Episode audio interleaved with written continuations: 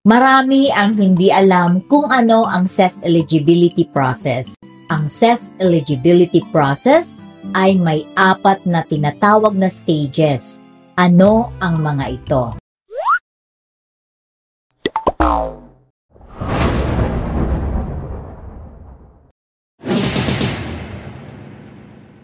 Marami ang hindi alam kung ano ang CES eligibility process. Marami ang akala ay isang exam lang ito. Ngunit, ang totoo, ang CES eligibility process ay may apat na tinatawag na stages. Ano ang mga ito? Number 1, CES written examination. Number 2, assessment center. Number 3, validation of on-the-job performance. And number 4, talent interview. Ang CES written examination o CESWE ay tinatawag na paper and pencil test. Sa test na ito, sinusukat ang general intelligence at kaalaman ng aplikante tungkol sa management concepts and principles. Ang CESWE ay binubuo ng 220 test items sa pitong sub-test as follows.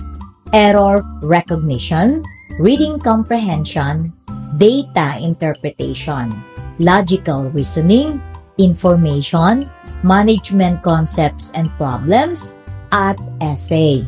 Ang test ay ginagawa sa loob ng halos tatlong oras.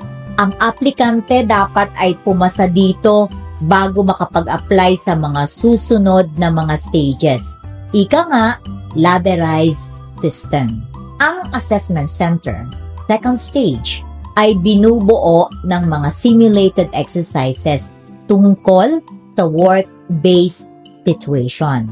Dito, sinusukat ng mas malalim ang kakayahan ng aplikante, ang management knowledge, skills, at attitude ng aplikante. Dito, magpapakita ang aplikante ng managerial competencies, key behaviors, at performance indicators na kailangan sa pagpatakbo ng isang unit o organization sa gobyerno. Ang assessment center ay ginagawa sa loob ng isang araw. Ang validation of on-the-job performance o third stage ay isang proseso kung saan ginagawa ang detalyadong pagsusuri ng on-the-job performance, managerial at behavioral competence at integrity ng aplikante. Ang investigasyon ay ginagawa ng isang validator na accredited ng CESB.